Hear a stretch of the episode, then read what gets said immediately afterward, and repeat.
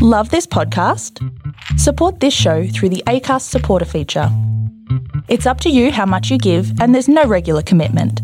Just hit the link in the show description to support now. Hey, I'm Ryan Reynolds. Recently, I asked Mint Mobile's legal team if big wireless companies are allowed to raise prices due to inflation. They said yes. And then when I asked if raising prices technically violates those onerous two year contracts, they said, What the f are you talking about, you insane Hollywood ass? F- So to recap, we're cutting the price of Mint Unlimited from $30 a month to just $15 a month. Give it a try at mintmobile.com slash switch. $45 upfront for three months plus taxes and fees. Promo for new customers for limited time. Unlimited more than 40 gigabytes per month. Slows. Full terms at mintmobile.com. Planning for your next trip? Elevate your travel style with Quince. Quince has all the jet setting essentials you'll want for your next getaway, like European linen, premium luggage options, buttery soft Italian leather bags, and so much more. And is all priced at 50 to 80% less than similar brands. Plus, Quince only works with factories that use safe and ethical manufacturing practices. Pack your bags with high-quality essentials you'll be wearing for vacations to come with Quince. Go to quince.com slash pack for free shipping and 365-day returns. I mean, surely it can't be that cold in Sydney that you need to be dressed in a beanie and like fingerless gloves like Fagin from Oliver Twist. like, what is that about? I don't understand. Well, I'm just I'm in my spare bedroom, and the sun just doesn't hit the side of the building. So, Do you, You not know, have I'm- heating? we, well, not in this room. No, it's like one of these old like '60s block kind of buildings. And you know, on one side we've got the water and there's palm trees, but then if you go around the other side of the building, there's ferns and slugs and things like that. What are you doing? Why are you picking? What are you doing? Why is your arm up? I don't know. My elbows are so dry at the moment. Do you need a cream? Sometimes, if I've been at a pub, which you know isn't happening at the moment, uh, we don't need to talk about lockdowns or anything. We can ignore that. No, we're overhearing Uh, about lockdown. Yeah, but you know, if I've been drinking a beer and sitting at a table for hours and hours, I'll- I'll be like pivoting on one elbow. So I think that um, somehow I've been doing that while I've been working, and my elbows just dried right up. This is such yeah, such a strange conversation. I know. I'm sorry. All right, okay, fine. Yeah. Look, shall we do this? okay, Play the damn theme song. here we go.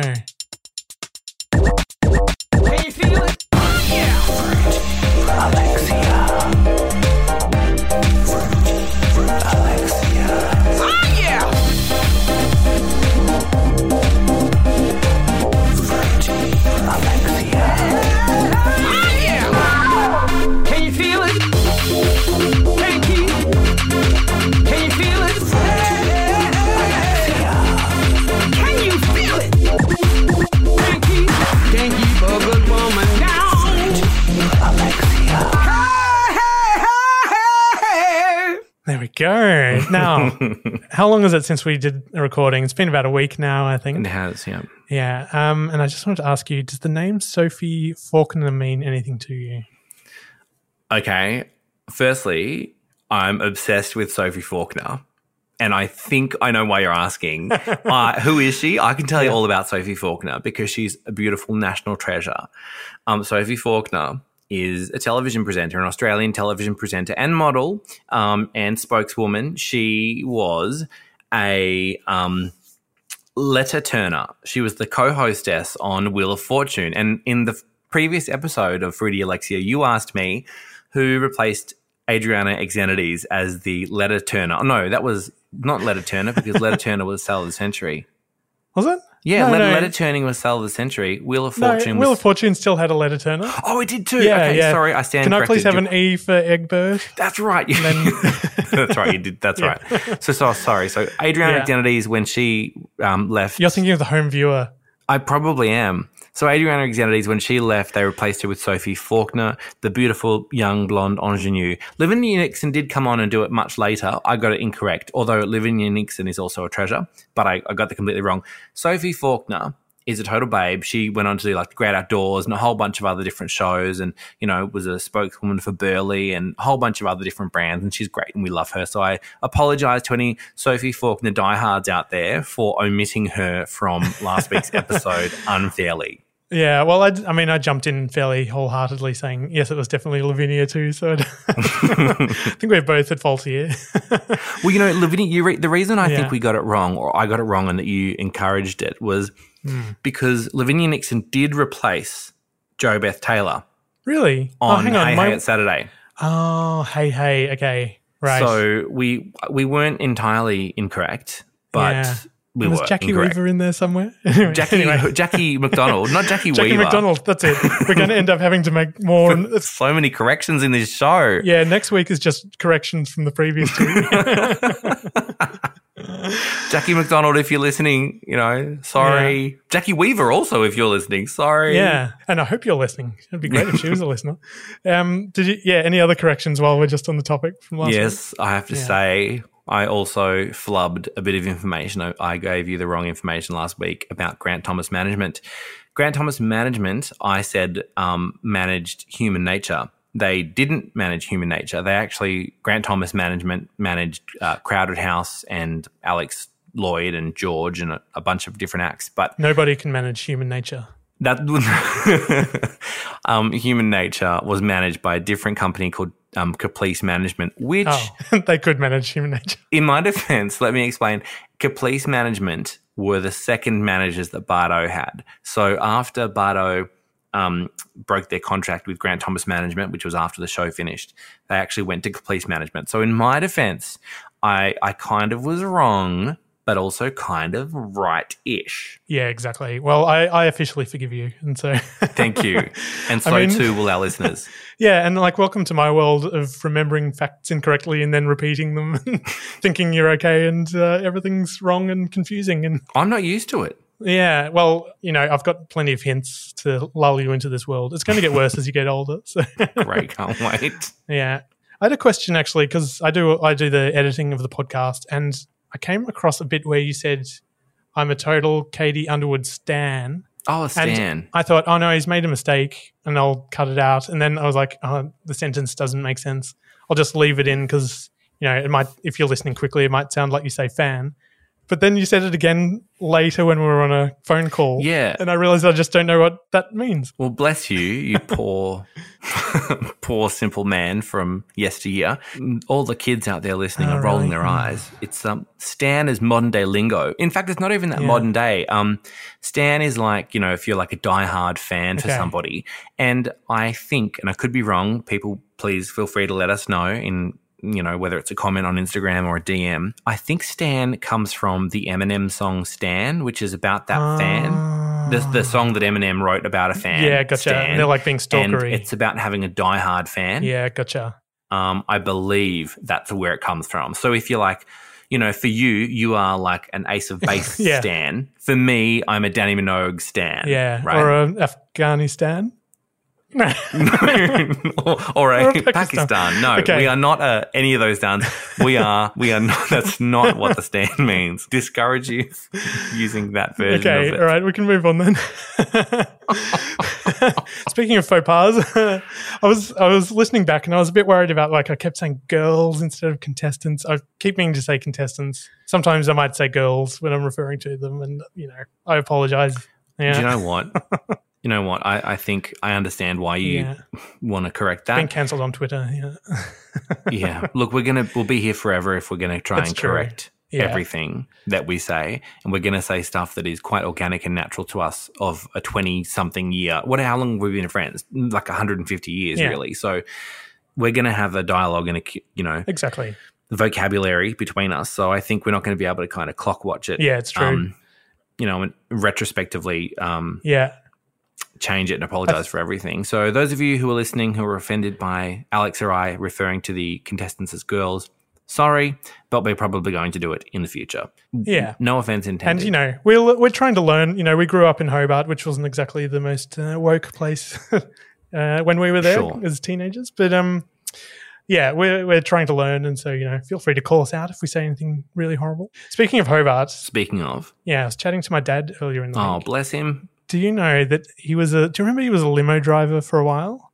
I remember because he picked my dad up from the airport once. But remember? guess who else he picked up from the airport once and drove them around for a whole day? I mean, obviously in the context of this show.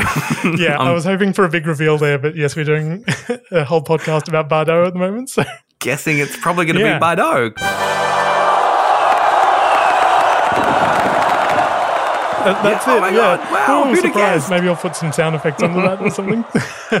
Yeah, Yeah. amazing. People So, cheering. but he was saying that they were all sick, basically, and rather than like he was supposed to be taking them to like HOFM. Yes, that's the name of the radio station down in Hobart. HOFM. I don't know if it is anymore. No, it's not anymore. It was at the time anyway. Um, but instead, he just took them to like Gould's, the pharmacy, to get like tissues and nasal sprays and stuff, so that they could actually perform that night. And I actually don't know if they cancelled all their that show or something. I don't know. They they very possibly could have. I remember them coming to Hobart for a record signing, and I remember going and getting CDs signed. Um, it was in Murray Street. It was in a little CD store that is not there anymore, obviously. But it was like I think it was called Into Music or ah, something. Oh, Yeah. I'm not quite sure, but it was called something anyway, and it was you know Soldiers? No. billions of people lined up down the street and. Oh, it was crazy. Hobart had, really had never seen anything like it. I Yeah. don't think. And the other thing I found out when I was talking to my dad was, you know, I thought we'd come up with a great pun, Fruity Alexia. And the other thing Oh, he did before he was a limo driver was he used to work at a bottle shop. And apparently they used to call their boss Fruity Alexia. so yeah, he'd already Really? like it was his when he heard the name, he was like, "All right, yeah, yeah, that's what we used to call my boss back at the you know the pub I worked in." So, That's so Ah. funny. Was that was it a guy or I think a girl? it was a girl, Alexia. Yeah, a contestant, I should say. a contestant in life.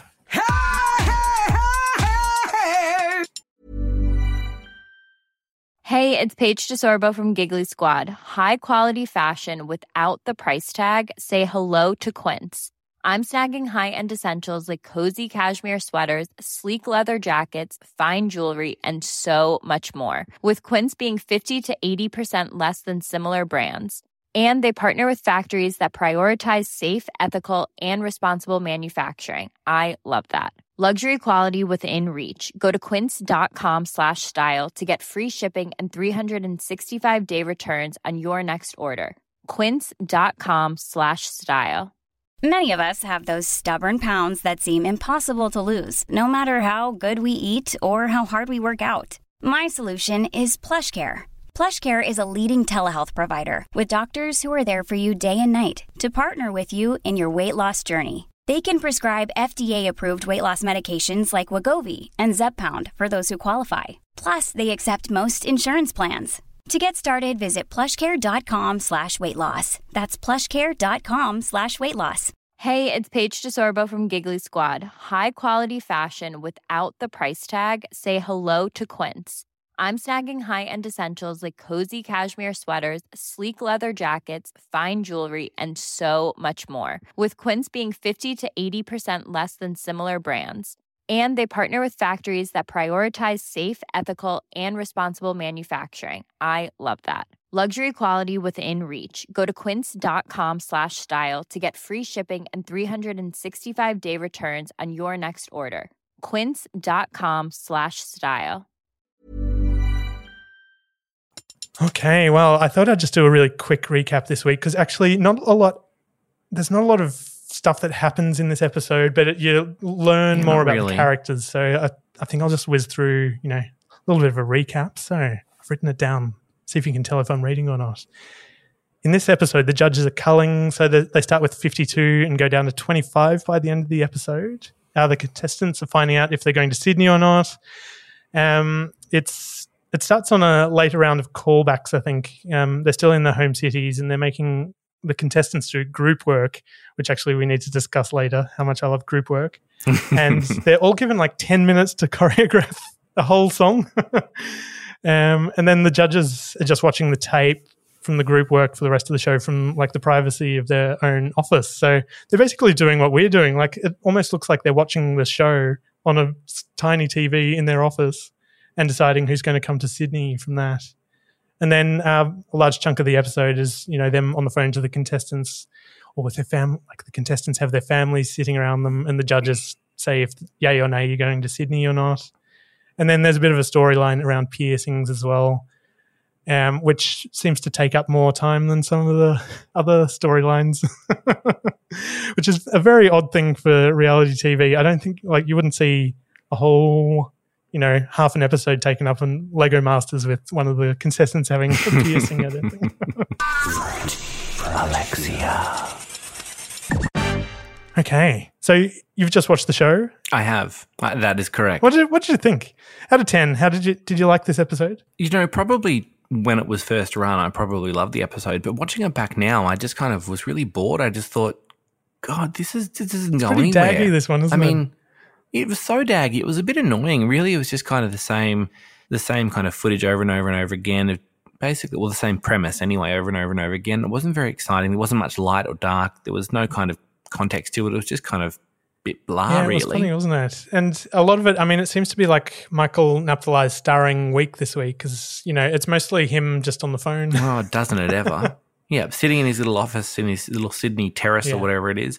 And, you know, he's ringing everybody on these landlines, you know, and with a fax machine in the background. And, you know, he's calling everybody, Michael here from the Pop Stars Hmm. Project. It's It's very like formal. there's a camera crew in their house. They know that you're calling. And also the Pop Stars Project. I think that's probably, you know, like was a working title back in yeah, the but day. don't show the audience that. You know, you want it to be slick and yeah, like totally. Yeah, and it can. T- yeah, I don't know. There's something about it. I can't tell if he's working from home, but it's clearly like a bit of a um, bougie suburb in Sydney, like maybe a Paddington, or I don't know if Surry Hills was that Yeah. bougie at the time, actually. But it's one of those like terracey houses that are very coveted these days. And you know, he looks right at home there with his. You know, I'm too cool for everyone. it's such a attitude. Well, you can see that it's kind of this fabulous home, but then you can also see that clearly the desk has been put in the middle of the room just to film Yeah. around it. You know, it just sort of sits in the middle of the space. It's this weird sort of And then room. it's funny. I don't know how much we see of the other two judges, other than them sitting in the bigger Warner. I'm assuming it's the Warner Music offices, and all three of them are there. You know, with the half-open packet of Tim Tams and Twisties sitting in front of them while they munch Yeah. away and watch these In- poor contestants. I assume it's Yeah. the um, Warner Music Office. It's um, an awful boardroom, isn't it? It's sort of got this really tacky green, emerald green laminate kind of cabinetry that the TV is kind of sitting inside. And they're just kind of sitting around this table, just watching playback of all the different girls around in their different home cities, um, you know, having done their little group work.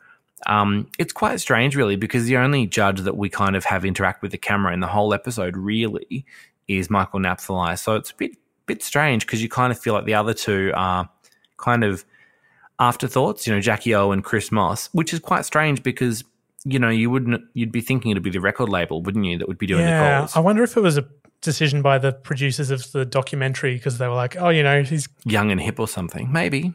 Yeah, Yeah, exactly. Yeah. But it was a strange episode, and I'm going to blame Michael Napthali for life that one. and I'd You sort do of that. forgotten as well that like they asked them to go and do group work. So they're this is they're back in their home cities still and haven't been sent to Sydney yet.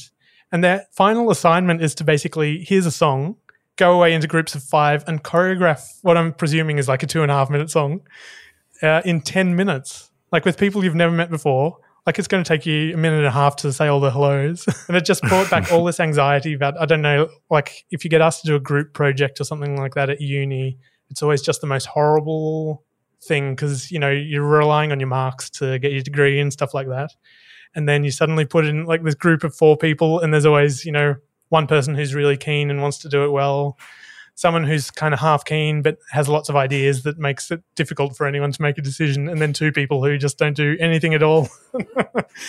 and so ultimately, you know, uh, you know, I ended up doing a lot of the, you know, a lot of the heavy lifting, and everyone else got uh, the HDs from the work I did.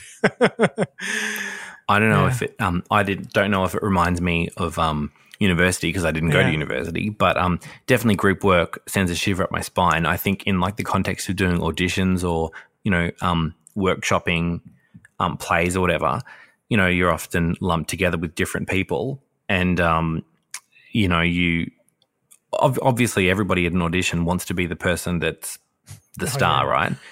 and so in that little period of time, you people you know people are watching you and how you work as a team, but they also want to know that you're a standout, that you're a star, that you can portray different Oh. emotions and characters and all these different things. So it's kind of a battle of the egos and wills, and and really that's kind of what this was as well. I mean, chuck them together, random in random groups of five, go ahead, sing a song, dance, choreograph it, whatever. Um, and you know, the songs that they were given were really weird songs. Like one of them was My Sharona. One of them was, Was yeah, My oh, Sharona. What a weird choice. One of them was Mustang Sally, which is the only one you keep hearing repeated over and over again. Yeah. And Celebration by Kool and the Gang, which is the other one you hear over and over again. Yeah. It's really, really strange, like the choice of songs that they're given. That I mean, clearly, no girl band in their right mind would would do My Sharona. I don't imagine. No. it just is ridiculous. So, you know, you can kind of see that they've all basically just chosen Celebration and Mustang Sally. I don't know if that was on purpose so that they got a good understanding of Hmm. the same song with different voices. I don't know. It was weird. So, of course, you know, why we're really here is to um, reminisce about all the contestants that we know and love um, the ones that make us, the ones that don't, the ones that stuck in our brains, the ones that we never thought of ever again. we should put that in the ad. Anyway, um, so I think one of my favorites is Reggae Hill still. Yes. Yeah. Me too. I loved her. She was great. Yeah, and she won me over because she sings Ace of Base, which straight away, you know, she gets a place in my, uh, I don't know. Yeah, in- Yeah. in your um in your heart just for singing an Ace of Base song. Exactly, Um yeah. She was so good. I really liked her and I know you really liked her as well and um you know, and I think they say um the narrator even says you know, Reggae Hill has a unique voice and a down to earth personality. And then it kind of cuts to Chris Moss, you know, everyone sitting around a table, Yeah. the judges, and He's Chris got a Moss cup goes, of soup in his hand. And, with a cup of Chocolate chicken around his mouth, in his yeah. hand. And he goes, he says something to the effect of, We're all looking for that flaw. Yeah. And I'm like, why are they looking for a flaw with her? I mean, they reference her appearance, they reference her dancing, but her voice is unique and lovely and up to scratch. But then he says, We're all looking for that flaw. Yeah, it's funny, isn't What? it? Because so clearly weird. she can do the dancing and stuff like that. But the other thing that he says is, you know, she's dancing comp- competently, but he kind of goes, it's not a question of whether she can do it or not. It's about how she looks when she does it. So Mm. that's what I like. They're looking for a flaw because they just don't think she fits the cookie cutter. I Yeah. think, and they're like, "How are we? either how are we going to break it to her, or how are we going to justify this on national TV without looking bad?" It's weird that they would even leave that in. I mean, today they would never leave that in. I mean, can you imagine if it was an episode of The Voice and you've got these people that spin around in their chairs, these famous judges, and they're like, mm, "Yeah, nah, she doesn't look like somebody I want on my team." Yeah. spin me back around. I mean, it would it just wouldn't happen. So weird. I can't believe they left it in. But yeah, it was pretty gross. I have to say, it was pretty gross. Yeah, and then that's the next funny thing is that like Ma- Michael Napthali they're calling everybody, and he picks up and speak to speak to Reggae and goes, "I s- suspect you were expecting a call," and yeah, of course, yeah, it's so weird. The camera crew, of course, the camera crew is in her home. We we know that you know she's obviously going to get shafted, and so they're just there to film the heartbreak. yeah, yeah, clearly, awful. and it's sort of doubly worse, I think, because you're going to be if they've got the camera crew at your house, you're clearly thinking in your head they wouldn't go to all this effort unless Exactly. In it. Especially because it was like the first version of this type of program. So, you Yeah. know, you would have assumed that, oh, they're not going to go to this much trouble if they're just going to, you know, reject me. And, um, you know, then when he hangs up the phone, and look, I think she handles it pretty well, to be honest. I Yeah. think, you know, she, she handles it pretty well. And this is reggae. She handles it pretty well. And she, she kind of goes, you know, okay, back to music school on Monday. You know, she Yeah, looks really that's right. upset, but she's trying so hard not to cry. I do love before that though. She's like, as soon as the phone hangs up, she sort of freezes, and the mum sort of tries to console her, and she actually like swats her away a bit, like, "Go away, mum." I'm trying like because clearly she's Yeah, trying not to burst cry, into don't tears. cry, don't wanna cry, you don't know, if cry. anything interrupts it, like the Yeah. poor mother. Well, it's weird. Swatted and then- away. It's weird. And then, um, you know, Michael Napthali says to the camera back in his office, you know, she knew in her heart she wasn't going to make it. I'm like, Did Did she? she? It sounds like all of you thought she was good, but then you just didn't think she looked right. So why should she have any reason to think she wasn't going to make it? Because she was good enough, except for her aesthetic. yeah, It was such a weird thing to say, especially because he said himself that he thought her voice was good. It was so weird. yeah, It was a bit icky, I thought. It was you know, the other one that was really strange to me was, um, you know, my little personal favorite, Cherry Weston Pierce. oh Um, yeah, yeah, who had the tongue. She's another down to earth one, and like they do a bit of a. She's from the country, sort of. Yeah, they kind of paint her as like this yokel, local hippie kind of thing. Yeah, which I guess probably she was, given that she had a, a tongue ring at the time to those people. They probably thought she was so strange.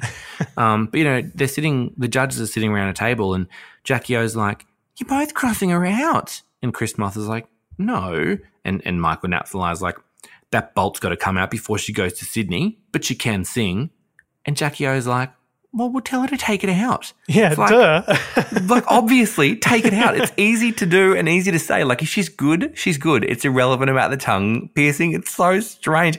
And it's such a dramatic overkill for a tongue piercing or a piercing at all. When piercings were all the rage at the time, they were so huge. You know, tongue piercings, nose piercings, labrettes, Monroes, everything was super, super big. Eyebrow rings, especially as a, you know, as a person who once, um, you know, wore an eyebrow ring with great pride and might yet still wear one. and might get still do it just for you to Yeah. celebrate the end of this podcast.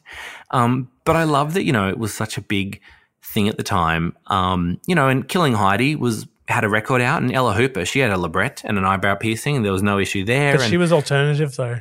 well, she was, but so was Cherry. Obviously, Yeah. in a way, She just you know. needed. She needed to be on the hottest 100 instead. I yeah, don't on know. triple J or Yeah. something. It was so strange.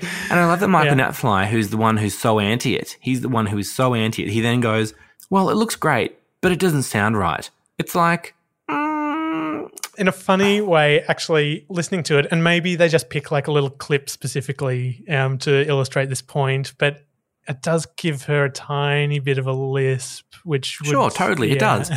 I mean, tongue piercings always give people a lisp, even if it's um, not for singing. So that that makes sense. But it's easy enough to take it out, and it's certainly strange if you liked everything else about it that you wouldn't ask her to do it. And and then you know they her friend or I don't know a sister or a. Well, mum or yeah, you say it's easy enough to take it out, but you know, clearly her friend or her mum, you know, they both. come on. Yeah, it was like you know Cinderella and the or the prince, you know.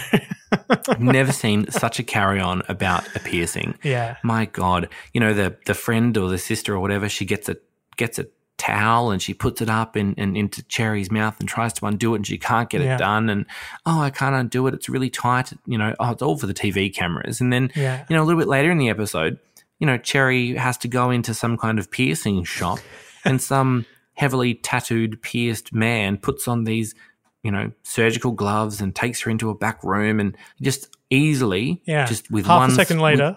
one half turn, Yeah. one half turn, it's off, and he very sarcastically goes, "Oh my goodness, that was hard." Again, obviously for the camera, he obviously was not having a bar of it, Yeah. but it was just so weird because it was so, um, you know, basic and crudely produced. I mean, so overproduced for what it was, and and so produced uh, produced in such a way that was like lame, Yeah. so lame, like. My only thought was maybe absolutely nothing else happened, and if it was just going to be a whole show of Michael Napthali speaking into a telephone.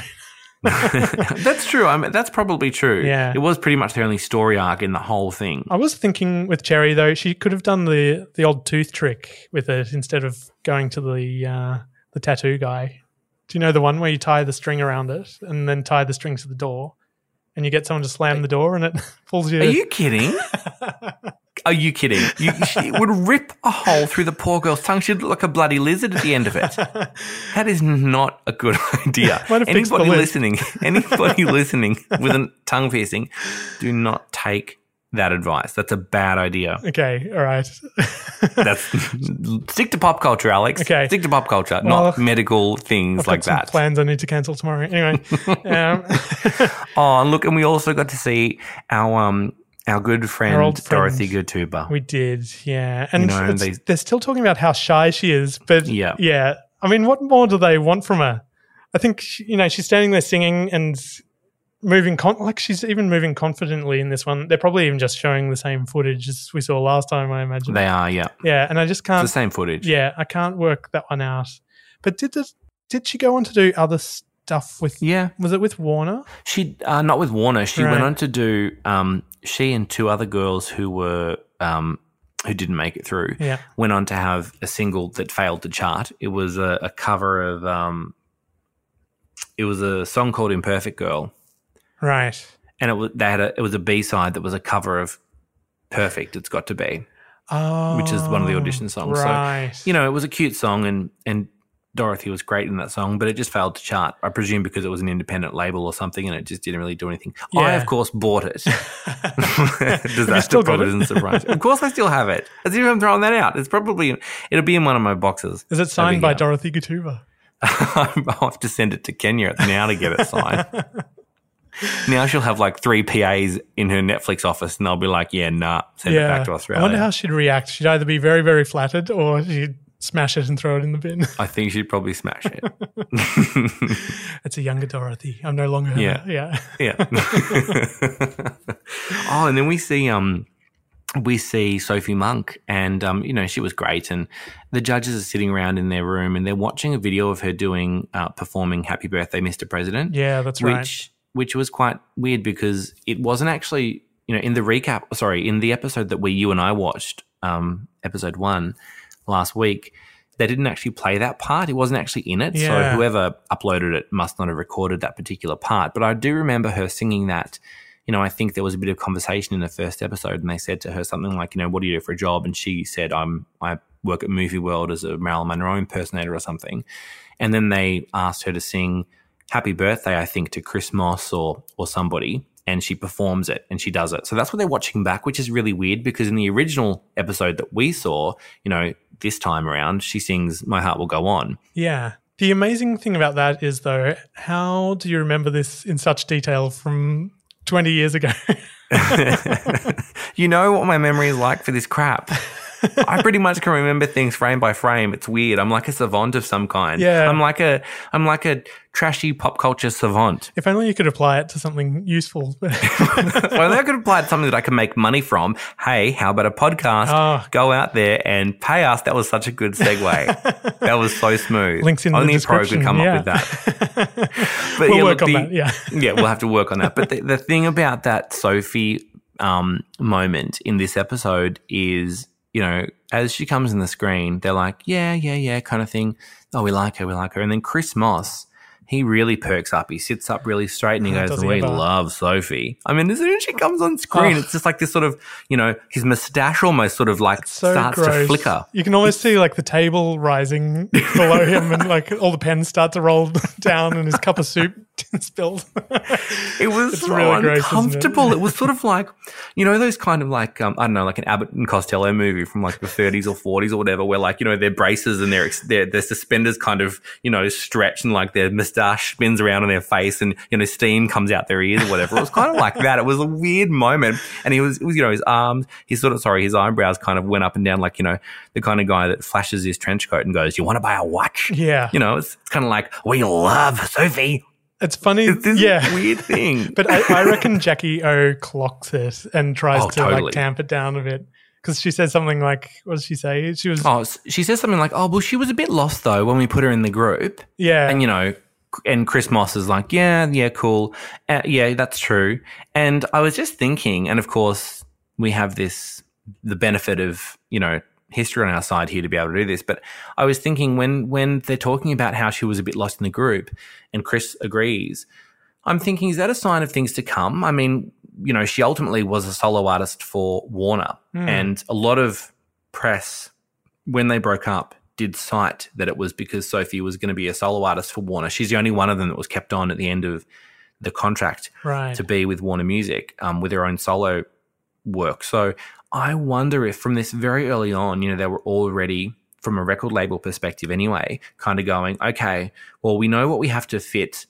You know, we know what we need to fit this product that we're launching now, but what can be a product for us in the future? yeah. And I wonder if that was something, and maybe not. Maybe we're just looking too much into it, but I feel like that could have been Well, something. Yeah, you might be right because, like, even in Poison, she doesn't really get that much of a lead line. She does a little like trill before the last chorus or something, but Yeah. yeah, she doesn't really feature that much in the actual vocal mix. I don't really. reckon, does she? A- And, not really. She doesn't really feature that much in the vocal, the the end vocal for Poison, or for the subsequent um, two singles from the debut album. And she doesn't really feature too prominently on the debut album either. All right. Um, on the second album, she she I mean she features, but she doesn't feature too prominently. On the second album, she definitely features much more prominently. You know, she she sings the hook of ASAP and you know Right. the lead single and everything of the second album. But um, you know, that was when they had a different uh, management team and different production behind them, different sound, all that kind of stuff. But yeah, I did think it was really interesting. But uh, yeah, anyway, so they um, they could give Sophie a call in her her lounge room or whatever, and you know, there's they ring her on some kind of monstrosity of a blue, a bright blue telephone. It's huge. It's, like some- humongous, isn't it? It's like, is. and the keys So are massive. It would have come from one of those, you know, novelty shops like Granny Fitz or like what are those called? What are those called? What's Someone who's New. yeah, what's new? Yeah. It had this Yeah. weird kind of look to it. I was a bit like, what is that thing? It was so strange. It was like a public telephone or something. But And the the- whole thing was so late 90s, early 2000s. You know, she's, as she answers the phone, she's in this kind of twin set, this sort of dove grey halter neck and these dove grey cropped capri pedal pusher pants. Yeah. You know, that was such a cool right. thing. And she's got like an, uh, a choker, like an armband around, like one of those fake henna tattoo armbands that were Oh, like around people's arms up on their like bicep. It's such a such a late two thousands, early noughties kind of look. And I mean, I'm still here for it because people Oh, would yeah, try and dress like it today. But My other favorite thing about that scene, though, is the family is sort of sitting in the background waiting to hear the news, and they are sitting on a couch that's like it looks like covered in blankets. Yeah, it's been covered Yeah. up by a blanket. It actually looks like you know, like the camera crew got there, and it was you know had cigarette burns in it, and it was brown, and the dog had just weed on it. So they rushed down to Spotlight and grabbed like the most bright blue and green fabric they could find, and just like chucked it on quickly. Quick, It the phone's about to ring. like chuck, chuck it on, family. Sit down. Okay, go. It does feel a bit like that, doesn't it? It is quite weird because the family, there's like, I don't know, I can't remember now, but there'd probably be five or six people, probably all sort of sitting around in the background. I love it. And then um, we had Jemay. Speaking of actually speaking of fabric, did you spot Jemay Kaya, who's one of our favorites, I think? And they showed just this little clip of her audition, and it is so strange. She's got this like scarf, like a bit of fabric, and she's sort of doing like a dance, like she's like a don't know. sarong of some kind. Yeah, She's exactly. flapping about. And she sort of lets it drop to the floor meaningfully and then does a bit of a twist and a turn. And Oh. she's kind of the opposite to Dorothy Ghettuba, actually, because, you know, the voiceover and the judges saying Dorothy's shy. Whereas Kaya and the family, they keep saying that how shy Jemay is. And she- all she's doing is doing like the most ridiculous and outrageous, like the biggest grand gestures out of anyone on the show. oh, totally. It's like um, you know, and and she's um, she's um, her mum, you know, says something Yeah. like that. They replay a bit of the first first episode, and her mum says something like, "She's scared. She doesn't believe in herself still, so we've got to push." And you just think you've got to push that. That's you pushing. She's so intense. She's so precocious, which I find so loathsome. I can't even tell you how annoying I find this person on television. Just so painful to watch. Can't even tell you. And then the mother, the mother just I mean, I she's the kind of woman. If there was a news crew in a local Centro shopping center out the front of like a Lenard's Chicken, Yeah. she would literally drop her drop her thigh fillets and she would race. she would crash tackle. She would drop her marinated thigh fillets and she would crash tackle whoever was in front of that thing just to answer a question. Yeah, grab the hairdryer out of her handbag, make sure the bouffant is up. Yep. For a local, she would for some local news story. She'd be like, Yeah. "Yep, yep, yep." She'd be the first person in front of that camera. I can just imagine. But I mean, the best thing is we get a little peek inside their house as well because they call Jemay, and surprise, surprise, I think. Oh, does she get let? Does she? She doesn't go to Sydney, does she? No, she doesn't No. go to Sydney. Good grief, no. the, the narrator goes, um, "She thinks she's good, but will Michael be able to tell her the truth?" And I'm like, "Yeah." Please, Michael, tell her the truth. Yeah. I'm screaming at the TV 20 years later, tell her the fucking truth. Potentially. Once they go to the house, which is Yeah. so early 2000s, the house is literally like under the Tuscan sun style. It's that Yeah. weird sort of 2000s Mediterranean terracotta kind of thing, which at the time was so chic and so Yeah. fabulous. And you can you can imagine that that woman, she went that mother, she went around with Febreze and she sprayed every single surface in that house. And I bet you they walked in and the house smelled like Febreze. It would have smelled like Frangipani Febreze. And she'd have walked in and she would have gone, you know, you can imagine the camera crew would have turned up and she'd have opened the door wide and she'd have gone, hello. Welcome to my home. Please step into my boudoir. And she would have said, you can imagine, she would have, it would have been some big production. Follow moi. Can I interest you in some coffee or tea or an iced Vovo? It's that kind of a thing. I've got some beautiful, uh, some beautiful lamingtons or some beautiful um, ca- caramel tarts there. If you want some of them, it's the kind of things you would have tried to bribe the camera crew. You can imagine, right? And there's all these weird, like glassy bottles in the background to make it look a bit more Mediterranean. And then in the other corner, there's a lava lamp, which completely breaks the style. But of the time, I understand. So of the time, Yeah, we all had lava lamps. we did. I loved my lava lamp. Actually, I could. I never had one. I think knew why not? I didn't have enough pocket money. I would have got Ah. one otherwise. We had this big, like, inflatable day glow armchair thing. I think that's the, the most we dipped into that kind of, you know, I don't even know what it's called. Is that raver stuff? I don't know. I guess I don't know. I mean, we had all that kind of stuff. I remember we had like inflatable armchairs and stuff, like fluorescent purple and fluorescent yellow and fluorescent pink and stuff, and they were fabulous. Yeah, was I don't know if it was a thing or if they were just super cheap and I don't know. Probably We'd seen them on of both, TV. really.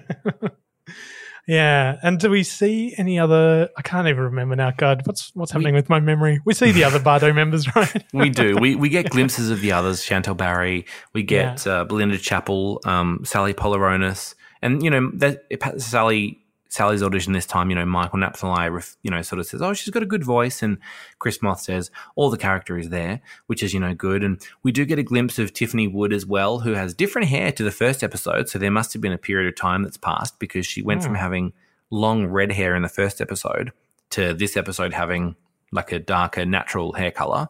Um, but she is again, she's good. She's got that nice husky voice, and she's confident. Clearly, clearly, you can tell that.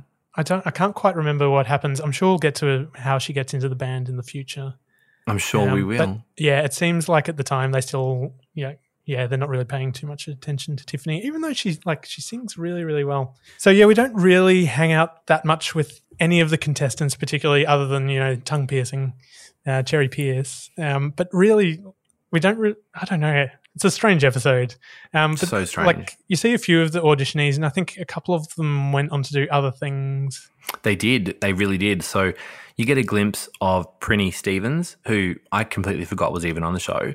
Um, and she got a no. And admittedly, the little snippet they showed of her audition, it wasn't great, but she was 19 at the time. But she's going to have an amazing career. You know, she was on the first series of The Voice Australia, you know, many years on from Pop Stars, obviously. Yeah. Um, and, you know, she went on to be in a whole bunch of different stage musicals, Rent and Oh What a Night. And she was nominated for a Helpman Award for that. And she was in The Bodyguard and Aladdin. And I think she even co hosted The Voice Kids. So she's had a great career since. So clearly, this did not hurt her confidence and her drive. And she's incredibly talented. So we love that Prinnie Stevens was a little nugget there.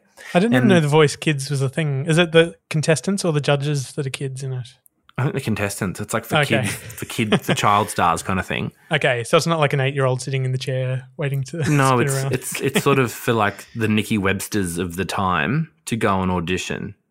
Speaking of Nikki Webster, how about I was the wondering. Olympics? I was leaving a gap there as a segue. I was like, I bet there's something to say about Nikki Webster. Speaking, on. speaking of Nikki Webster, Strawberry Kisses, Nikki Webster, you know, I'm hoping that at the 2032 Brisbane Olympic Games, we get a moment of Nikki Webster.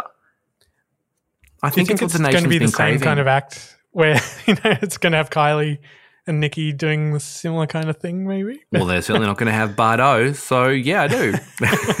I mean, who else is there? I mean, we could anybody start that a performed, campaign to get Bardot at the opening ceremony. We should. Yeah. Anybody that performed at the Sydney 2000 Olympic Games, Tina Arena, I guess we've still got her around, but I don't know that anybody is much of a fan of Tina Arena anymore because of some of the controversial things she says. But Right. her and we had John Travolta and Olivia Newton John. Really? We had, yeah, they sung Dare to Dream. It was their theme song for the Sydney Olympics. See, Oh. I remember all this stuff. John These- is not Australian. I just want to take issue with that. What was Elton, oh, not Elton John. Sorry. John Farnham. John Farnham. yeah, not Elton John. Did I One say Elton John? No, you said John Travolta. You're thinking Oh, Grease. Well, okay, well, it wasn't John Travolta either. It was Olivia Newton John and John Farnham. Okay, yeah. and they sung Dare to. Dream. Yeah. It was a ballad. It was the theme song. And we had, um, and I think Kylie did the closing night, not the opening night. No, wasn't that the whole thing that she turned into Nikki Webster? No. Really? That, no, I don't think they so. were in the I same think pink dress or something, weren't they? I No, I don't think so. I think what happened was in the first one, in in the original, in the first opening ceremony, like Elle Macpherson comes out in a giant thong Do you remember this? The giant thong. Mm, El Mc- I'm pretty sure Elle Macpherson is carried That's a around. flip flop for overseas listeners. I think Elle Macpherson, the body, is carried around on a giant thong around the stadium. Um, I think there's a whole bunch of different people that sing and perform. And then I think the closing night is Kylie, and she performs on a night like this. Ah. I think. I'm sure there was like they were wearing the same dress, and one was supposed to be a young version of the other. I don't know which way round. But I think Nikki Webster, she sung a song and she was sort of lifted up in the sky on some like trapeze thing. And I don't think it was an intentional was it was it really an intentional link with Kylie Minogue? I don't think it was. I think it was an Oh. intentional link with like some kind of I don't know, some kind of like, you know, I I feel like at this point, a lot of people would Google it. But what I like more is just trying to like nut it out like in the old days. before Google. I know we probably should just take this offline. Perhaps we will. Perhaps we will. I think let's just leave it. Let's leave it. Perhaps we will. we can do So- it in our corrections episode next week. Yeah, we can. We can. God, this whole podcast, we should just change the name and change the idea. It's all about corrections. Um, the other person we see is Danielle Stearman, who who was only 19 at the time. She actually goes on to be in series three of Pop Stars, and she comes second to Scott Cain. Um, and she does release a solo single later called Tell Me If You Like It, which of course I bought. Um, I was probably the only person that bought it. Um, but she doesn't care because she's gone on to run a really successful brand building business called Raw Success. And she's launched her own baby teething products and she sold a couple of them at the end of last year to different people. And um, yeah, she's a very successful businesswoman and brand builder. So um, Danielle Stearman is probably, you know, like Dorothy Ghettuba. She's not looking back worried too much. So not too much sympathy. No. And does she does she get through to the next round? She in doesn't. She doesn't. Oh, I don't, right. oh, does she? No, I don't think she does. Or maybe she does. Well, we'll find remember. out. Find out in next. tune in next week when we Yeah. find out if any anything we said in this week's episode was correct. I'm going to err on the side of no. Yeah, probably don't. Yeah. Um. Oh, they. You know who we've missed out? Our favorite of all of them, Katie Underwood, Listen, 23 at the time. we will never miss Katie Underwood. She No. is, you know, amazing. And remember, we're stands for Katie Underwood. Yeah. Um, and I love that then they have the, the, the narrator makes this claim her voice was never her strong point, but it always improved with each audition. I'm like, really? Her voice was never her strong point? Yeah. She's literally the only one of them who is still singing now. She does meditation healing music now. So her voice is so soothing and so calm and so beautiful, she can put people to sleep. And it's just, I think it's just because she doesn't have like a, a big soprano voice. She's got like a gutsy lower sound, which actually that's exactly what you need if you're trying to blend voices. If everyone's like a shrill coloratura thing going on, then it's going to sound like canaries. It was so weird. And and I think you're right because when you actually hear back all these auditions, a lot of the ones that they, they say no to have this really weird vibrato that they hold on to. It's it seems so overworked and overdone and so pointless for a pop band. You can just tell that they're trying so hard, these girls, to impress. Mm. And then you've got somebody like Katie Underwood who just comes in and nails it. She just absolutely fucking wipes the floor with everybody. And then they go, her voice was never really her strong point. Um, I've got an idea. How about you go fuck yourself? Her voice was totally fine. Yeah.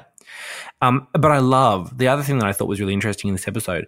I love that they also reference, you know, Katie has that something, a presence. And I'm like, yes, yes, she does. That's what it is. You know, she was the first to leave the group, you know, to do her own Yeah. solo she career. get- She got, a job in something like Hair, the musical on the West End or something, didn't she? No, it was an Australian touring production Ah, of right. Hair that she left for, um, which apparently was brought to her by the pop stars producers. Sorry, the um, band managers, and they basically said, "Hey, look, this offer has come up. Do you want to do it? Yes or no?" And at that point, the band, the girls in the band, hadn't made any money. And this job, this gigging job around Australia doing hair, she was going to be paid two and a half grand or three grand or something to do a week. So she was like, "Yep, okay." Yeah. So Um, clearly but the I do think management could see the band going downhill and they still wanted their 15% from somewhere. I Yeah. think so. And you could kind of see that um, even in this episode when when the voiceover guy says, you know, she has that something, it's a presence. You know, it's an early sign of what I suppose we call the X factor now. You know, you can just tell it's it's a bit the same way that they referenced Sophie earlier, you know. They just linger on them ever so slightly longer and they you can just tell that that's clearly already sort of being thought about. And you know, Sophie's got it, Katie's got it. I think Jackie O has it, and Chris Moss has a moustache.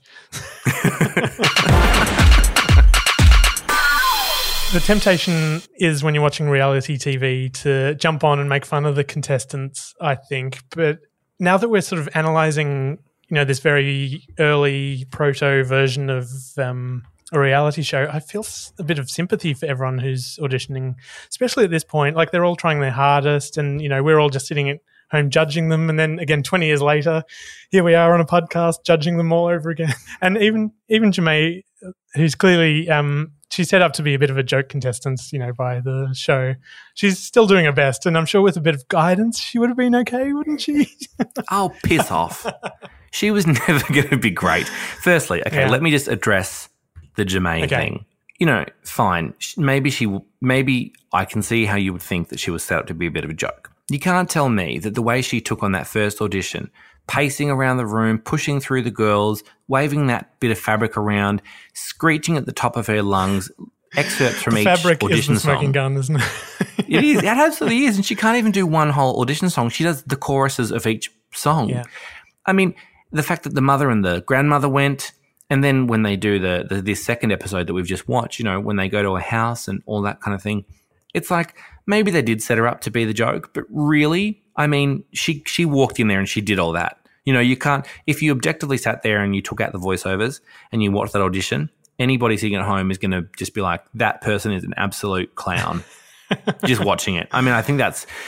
I'm, I'm sure you know that's because she's young and she's excited and she wants to be famous and all these different things. And she's been told she's great and brilliant, like a lot of young performers. But you know, so in, in a way, it's not really her fault. But I don't have sympathy for people who go on national television by choice and Yeah. embarrass the shit out of themselves.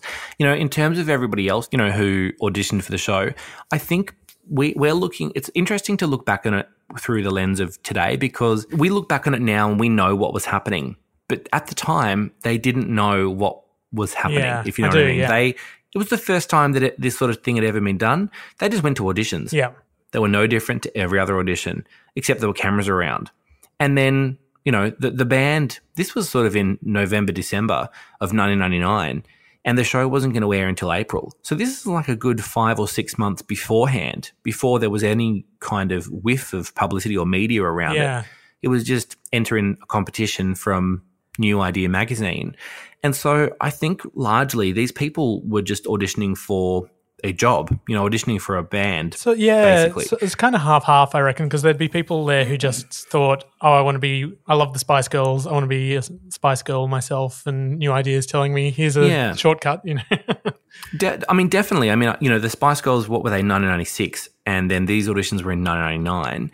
Um, you know, if you really look back on it now, pop music, really true pop music, has never been really appreciated in Australia. Um, you know, unless you've played, you know, every Sunday for the past 10 years in your local pub and you've done a day on the green and you've really, you know, you've done the Triple J Hottest 100 thing for many, many years and you've got some kind of grimy, independent artist story. Australia really does not nurture pop music. And you can see that today. We've got plenty of great, talented people, um, and we just don't really hear anything about them. And I think this is no different. If you think back to the 90s in Australian pop music, you know, we think about Kylie in the early 90s, which was really the end of the 80s. Um, and then in the middle of the 90s, things went really never heard from alternative Kylie as well. Sort of mid. it was really alternative. You know, Silverchair and Powderfinger and a lot of overseas acts. And then, you know, um, in the late 90s, after the Spice Girls made pop cool again, you think about all of the things, all the bands, the worldwide bands that we look back on fondly, you know, things like uh, Spice Girls or Five or Westlife or Aqua or Bewitched or any of those kind of really famous, famous Any of those one hit wonders, yeah. yeah, all those famous kind of really poppy bands from England or from America, you know, in the later 90s, Britney Spears in 1999, which remember, that's the year that Pop Stars was being auditioned for. So pop was cool again. So I think a lot of these people auditioning, they were really just kind of thinking, we're going to be pop stars. I don't think there was much thought, doesn't seem like there was much thought given to the TV angle of it because it had never been done before. Yeah, right. So when you see it retrospectively now, I think that's why I think the editing is so clunky. It looks so cheaply produced. None of the girls really seemed like they kind of were aware too much of like the camera or producers or production or what they should or shouldn't say on camera, how they should or shouldn't present themselves, you know, whether they should watch their body language or how they speak or whatever, or how they dress. And so I think it's quite interesting now to watch it back. So I don't know that I have sympathy for them as such because I guess watching it today, I have sympathy for them, but then it was what it was. Hmm. You know, they, they it was it was exactly what it was meant to They be. They had their chance to be on TV. You know, that's that, and doing did, and, that was, and that's what I, they yeah. took. they they took the chance to be on TV, and you know they rode the wave. And it didn't come out for another six months after they all did their auditions and got canned back in Sydney. Yeah, I wonder too because So- it started in New Zealand. Like it's there'd been much of a wave about. I don't even know who won the New Zealand one where Popstars started. the first series of pop stars was in Yeah. New Zealand, and I think the band were called True Bliss. I think, and they, I think again they had no, they kind of launched, had one hit, and that was kind of it. Um, but you know, really, you know, with Pop Stars Australia being much, much, much more successful and being, you know, maybe a little more well known, and and you know this this expo- exported a little bit better through Southeast Asia, and you know they tried to do some stuff in the UK and all of that, which made sense because of the pop thing. But really, when you watch the show back now, you can kind of see that they were really just shoehorning five girls into a into a brand, and it was not really about you know music. And you can kind of see that a whole bunch of the auditionees, the opera girls, the musical theatre girls, anybody with a bit of alternative style or sort of you know indie kind of flair, they all get canned straight Yeah, away exactly. and they pick these girls for the final 25 or whatever it is to go to Sydney in the next episode. They pick these girls based on looks, Yep. Based on can they move, and based on can their voices fit into predetermined uh, spaces for the songs that have already been bought and chosen for the debut album. Uh, have we missed anyone? I can't. Uh, I don't know. It's late in the day. Um, I'm, I have to go cook dinner in a minute. And I have to go out for dinner. Is there anyone we've missed talking about? I think, yeah, it was a, a strange episode. I think, don't worry, anyone listening, it gets more exciting from here on in. And actually, what you were saying about people not really producing themselves in front of the camera, I feel like when we get down to the sort of final band, we see a lot more of that and just them being themselves. And uh, so, you know, there's more to come. Don't you worry. but for now, anyone, anyone yeah. wanted to make any last comments on before we go and have our respective dinners? No, no, I don't have any last comments. I just think it's really nice to be able to watch this back. It feels really nice to watch it. I don't really watch too much reality television at the moment. I'm now like that that is first run te- reality television today in 2021. I feel like I'm I'm probably too cynical for it, and I think it is too overproduced. Um, but it is really nice and feels quite wholesome to watch this actually Yeah. back. And and of course, it's quite fun to reminisce. And of course, reminiscing with you is always one of my favorite things to do of any on any day ever. Yeah. But um, especially about something like this, which you know I think a lot of people have great affection for. I think the nation was rooting for Bardot. The nation was rooting for whoever was going to win this show. Yeah. You're not a fan of uh, of reality shows that are first run today, but I've one final question for you. Would you go on Beauty and the Geek just to meet Sophie Monk? Would I be the beauty? Um, if, if I was the beauty, of course I would. Would I do a reality TV show? Yes, that's probably, you know what, that can be our mini episode for next week. Would I do a reality television show? Yes, I think I would. And let's talk about that. Um, and we'll circle back on Sophie and Beauty and the Geek as well.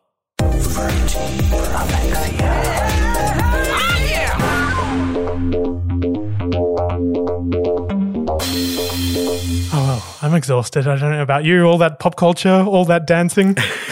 Me too. I can't wait to watch the next episode. I know. though, I'm so really excited. another Uh, yeah, let's record one soon. Actually, I'm yeah, I'm itching to find out what happens next.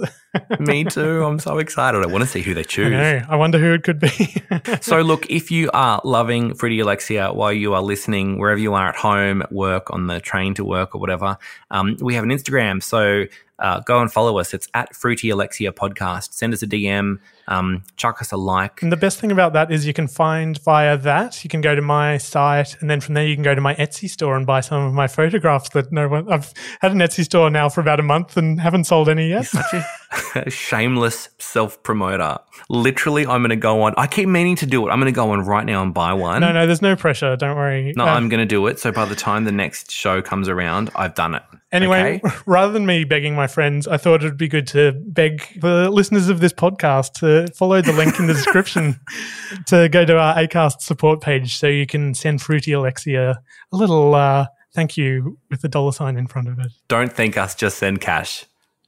Yeah. Look, you know what? I'm going to start a trend. I'll tell you what. I'm going to buy one of your photos. And hopefully, from after this episode, other people will go onto your Etsy store and buy other ones and support you. Because I can't bear to sit here watching you without a selfie ring light in front of you with that yellow light on you. Looks like you've got, I don't know, looks like you've got jaundice or, I don't know, a liver infection or something because you're so yellow in that ye- yellow light. Well, I haven't been checked. Maybe I do. Well, there you go. it's a shame we can't do what's it called? Not face swap. What's the thing in Instagram where you cover over your pores? a face swap on Instagram? What do you mean? What's the one where you make yourself look all like you've been in a makeup, but instead oh, it like just makes beauty you look, face or whatever it's called. Yeah. Do you still use Yeah, that I one? think- Are you allowed Well, I don't. I don't use it. I've never used it. I don't have an mm-hmm. Apple. I've only got a Samsung. Yeah. I've never. I don't have an Apple. I can't use it. I've only got a Samsung. I don't So what's the one you're that. using for your Instagram That's just feed? natural, you little bitch.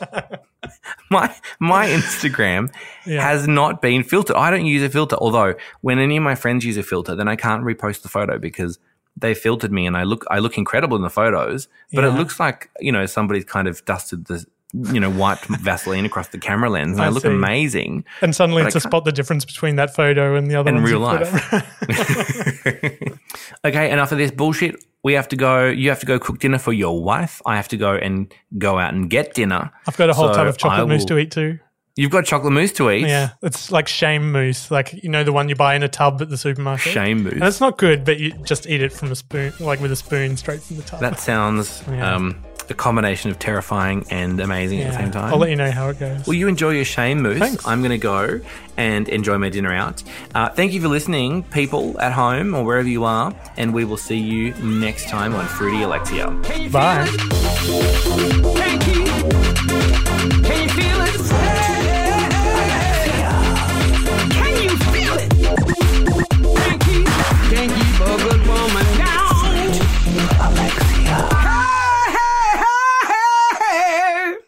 Um, how long? How are we doing for time? I just thought I'd. Good. Okay, good. We're doing well. Um, sorry. Excuse me. Um, good. Husky, confident. I wish it was soft and silky. what am I talking about?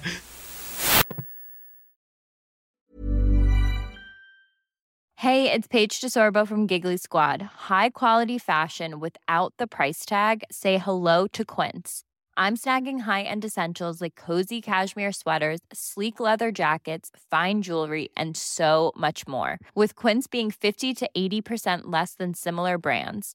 And they partner with factories that prioritize safe, ethical, and responsible manufacturing. I love that. Luxury quality within reach. Go to quince.com slash style to get free shipping and 365 day returns on your next order.